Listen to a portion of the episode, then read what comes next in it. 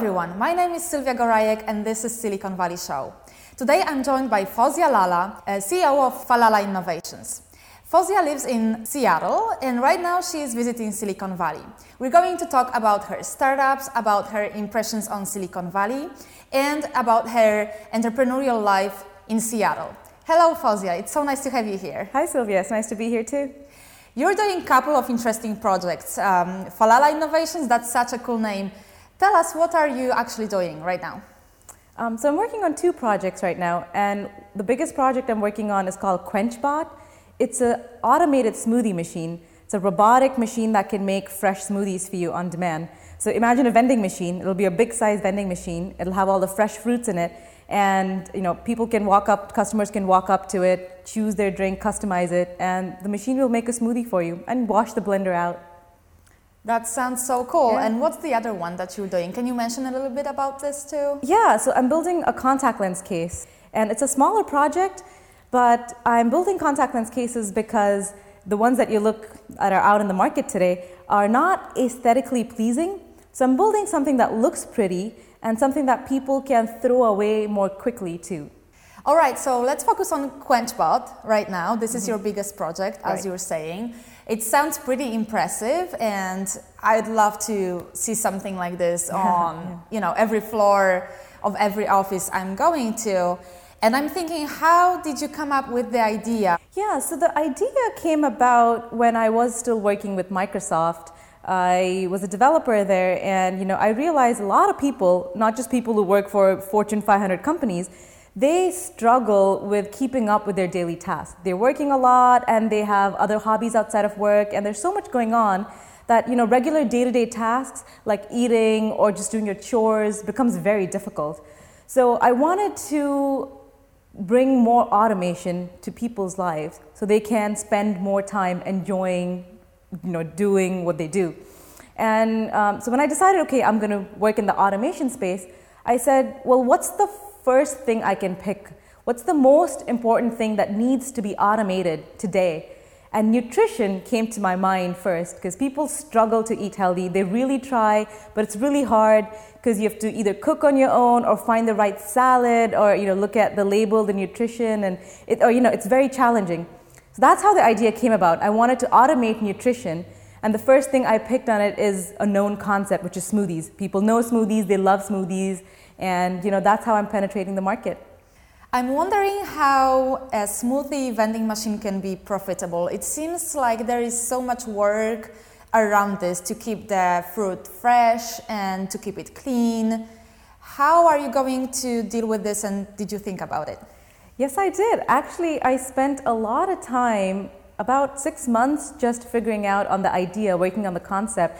So I had a lot of diagrams that I drew and spoke to a lot of people who have area of expertise in this.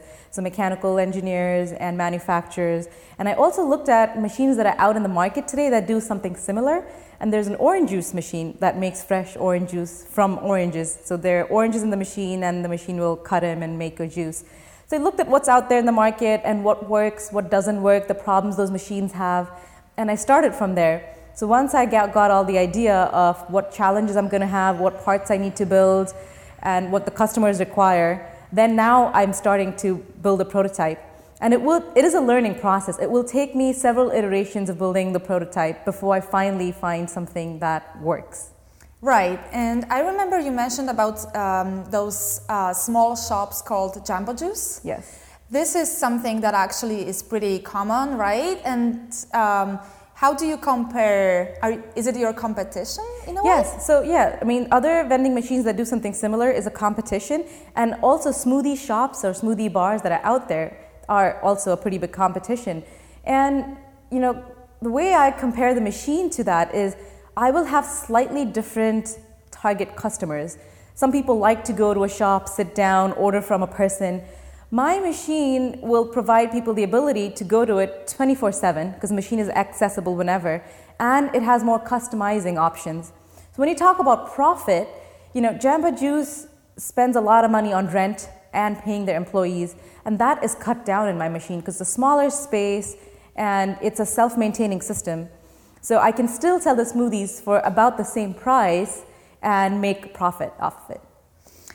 Are there any other vending machines already out there that are actually doing smoothies? There are.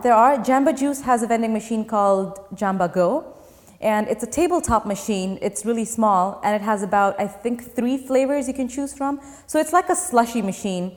So it's different because it has a very small set of flavors, and you cannot customize or build your drink, and it's not fresh. And there's another vending machine that sells fresh juices, but the juices are made off-site and then they're sold in cups in the machine. So there are machines that do something similar, and then the orange juice machine too, but they all have some other things that are different from what I'm doing. When did you start working on this project? I started about a year ago, and I spent a couple months just working on the sketches, the designs, ideas, looking at the market, the competition, how much it's going to cost me, how I can make profit. So I started a year ago, but I spent half that time just on paper. And then now I have started working on the physical prototype. Yes, so I wanted to ask you about the current stage. You're working on a prototype. Mm-hmm. Are you hiring any people? Yes, actually. I have a mechanical designer I'm working with, and I have a manufacturer who's helping me build a machine. How did you convince your first employees to work with you while you are bootstrapping, as I'm guessing, right? Yes. So when I spoke to my electrical engineer and mechanical designer first, I told them what the idea is, I told them what my goals are and where the company is going. And they just loved it. They fell in love with the idea of the machine and the role they would play in it. And they were just sold. They said, yeah, we want to be a part of it and see where this takes us. So are you sharing any shares with them, the company's stocks? So currently, nobody has a stake in the company because it's so new. But over time, that's the idea that, they would have some stake in the company. What about the investment? Are you planning to raise any money, or are you going to be bootstrapping for a little longer? So I'll bootstrap for a couple more months until I finish my first prototype. And after I have the first prototype ready, I can show it to my potential customers and get pre-orders. Then that will give me the proof of concept to go to investors and say, well, here's the prototype, it's ready. Here are the customers who are willing to buy this machine. Now I need investment, probably $200,000 to $250,000, to build other versions of the prototype, to fix the bugs, and go to market. So that's when I'll look for investors, after I finish the first prototype. Yeah, and why is that? Why wouldn't you want to look for angel investors right now? So I did some research on angel investors in the Seattle area, and a little bit here too. And the common element between these investors are that they won't invest too early on. And one of the advice I got from several investors is not to ask for investment too early. So they have told me, push out on asking investment as long as you can. I agree, because one of the things that I know is that if you ask too early, you also, first of all, need to give away, much more of your company, right? Exactly. Now. That's exactly right. Because early on, I don't know, $200,000 is what percentage of my company, right? Later on, when I have a better idea of how much it costs to build a machine and how many customers I can get, then I can have a better evaluation of my company. You're coming from Dubai. Yes, I was born and raised there. And you moved to US 10 years ago? Yes, it's been 10 years. So why did you move? Dubai is a great city for a lot of people to go and work and make quick money because there are not a lot of taxes. But you cannot settle down in Dubai. There's no concept of retiring there or owning a home. So even though I was born there, I don't have nationality there.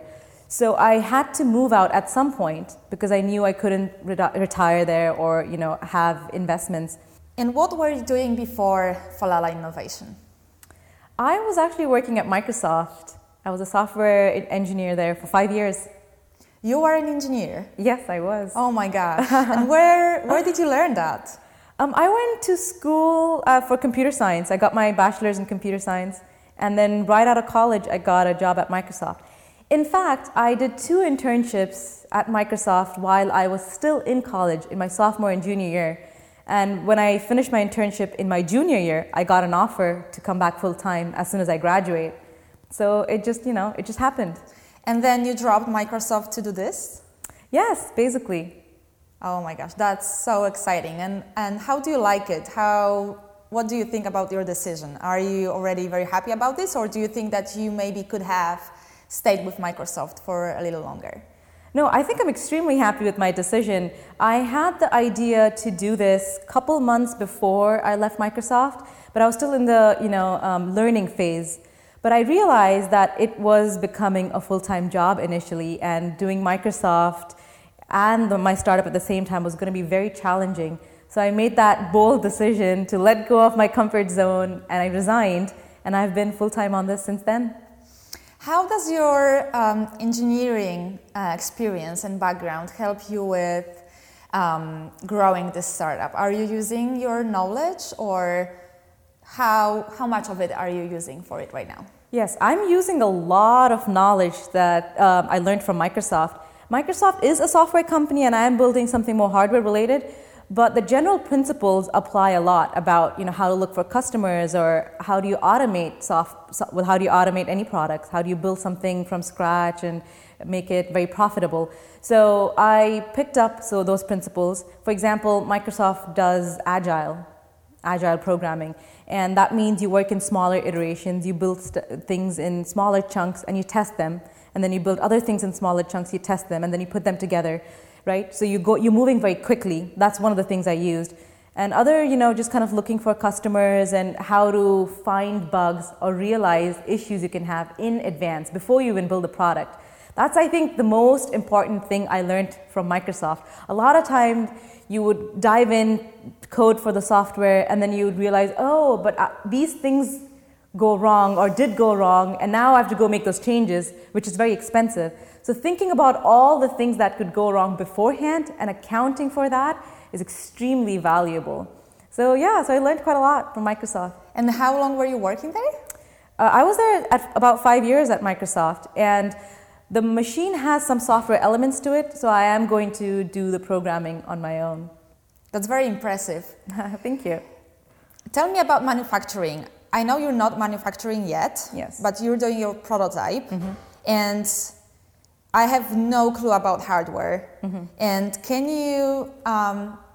you tell me, how are you doing your prototype? Where are you doing this? How does it really work? Sure.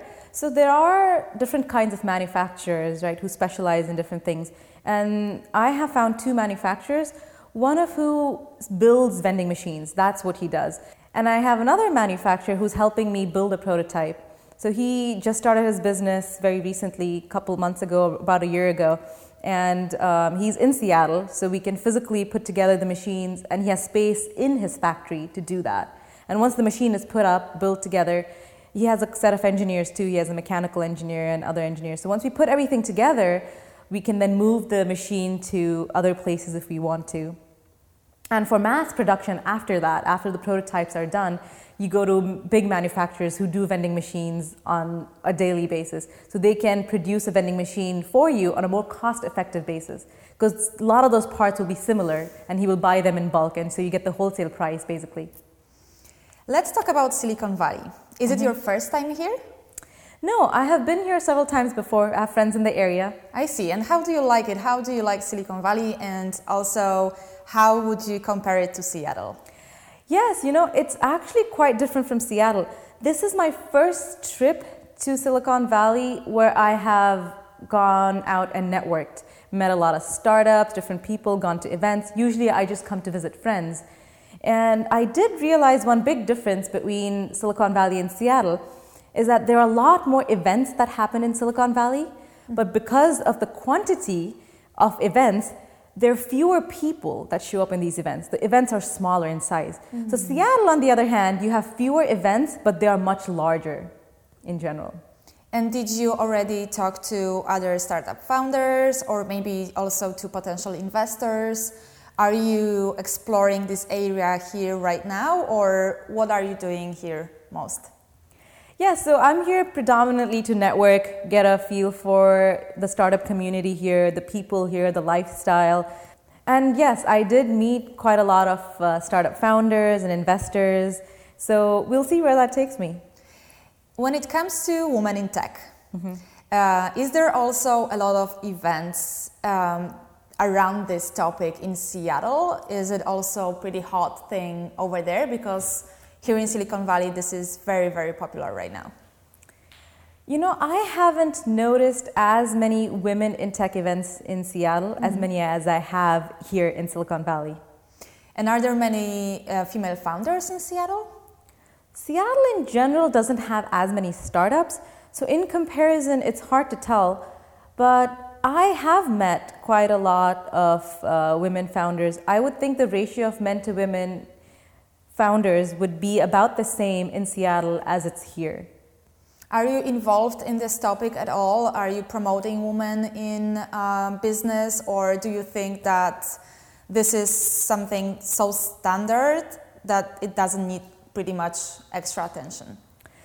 Actually, you'd be surprised. Women struggle with starting their business a lot more than men do, and maybe that's why the ratio is so skewed. So I definitely think we need to have either more events or just more awareness on this topic so that women can feel empowered to start their own business and take it forward. Men seem to have a lot more courage and support from the community. Women, on the other hand, tend to fall into social roles or just not having enough courage or support to take on such a big venture on their own. What do you think about startup accelerators? I know there is a big one in Seattle that's called Techstars, and you know, there is plenty of them over here as well. Are you planning to join one of them? Did you explore this area at all? I did. There are two big accelerators in Seattle, Techstars and 9 Mile Labs. And I did look into this a little bit. In fact, I spoke to the founder of 9 Mile Labs to just get an idea of what they look for in startups. And it's the same concept that I talked about before with investors, that I don't want to go to an accelerator too early on. If I can do this on my own, even better. So that's what I'm trying to do. I don't have any plans on going to accelerators. I might just directly go to investors and take it from there. So you dropped Microsoft, you're doing this, and are you doing this full-time, or are you also doing something else? Yeah, so initially, for the first couple of months, this was a full-time commitment. And now that I have delegated a lot of work, which is what I recommend people do in their new startup, I do have some time to pursue other things. And so I do teach martial arts on the side, and that also, you know, brings in some residual income. You're teaching martial arts? Right? I do, yes. So you're a developer, engineer, you're a startup founder and teaching martial arts. That's right. Oh my God. How are you finding time to do this? Well, I've been doing martial arts for 8 years now. So I have 2 black belts in 2 different martial arts, and it was just a natural process that once you reach that stage, you're eligible to teach. And I love teaching. I love being in that space. So I decided to pick it up. You're pretty active on social media. And so I could see that you're also giving a lot of advice to people. What could you share with our readers and viewers specifically when it comes to startups? So the biggest advice I would give to people who are just starting out or have a new startup is that learn to delegate work. Right? Have partners who either have a stake in your company or not, but have somebody who can help you with parts of your project. You're not going to have area of expertise in everything, all aspects of it. Either you're an engineer and you understand software, or you're a business person and you understand the market, right? So whatever the other gaps are, find people who understand them and have them do that work for you. Now, usually you find these people through friends, or friends refer you to other people. And the biggest mistake that I know people make, and I've done this myself, is that you trust those people too much. Not to say that you shouldn't trust your friends, right? But keep friendship separate from business. So when you work with these people, have your contracts in place, you know, make sure you understand the commitments, the deadline, how many hours it's going to cost, how much they're charging for those hours, and everything is put together in your documents. The 2 main documents I would say get set up right away is your NDA, which is a non-disclosure agreement, a confidentiality document, and an IP document, which is intellectual property, which means that this intellectual property, whatever you're building, belongs to you, the rights belong to you, even if people work on it. Did you think of filing for patent for the vending machine, or is it something that you think is not necessary? I think patents are extremely important, especially if it's a novel idea. And I did file for a utility patent. In fact, I filed for it even before I started working on the concept. As soon as I had just the idea, I filed for the patent right away. because patents can take up to 3 years or even longer to get approved, and you know that you want to go into business before that. So the first step that you need to do is, as soon as you have an idea and you know this is serious, you're going to make a business out of it, file for a patent. And my patent lawyer says that, you know, your patent needs to be very generic in the beginning, which is perfect because you only have an idea. Because once the first time your patent gets rejected, then you can narrow it down and add specifics. And by that time, you already have the details and the specific details to add to your patent. So it's the perfect way to do it. And that's a great piece of advice. Thank you so much. I wish you all the best with growing your project. And I can't wait to be using QuenchBot. And I would really want it to be on every floor of every office. And we invite everyone to follow you on Twitter. Your Twitter is Falala Innovate. That's right? Falala Innovate, and your website is falalainnovation.com. That's right. Right? Thank you so much for coming. Yeah, thank you for having me.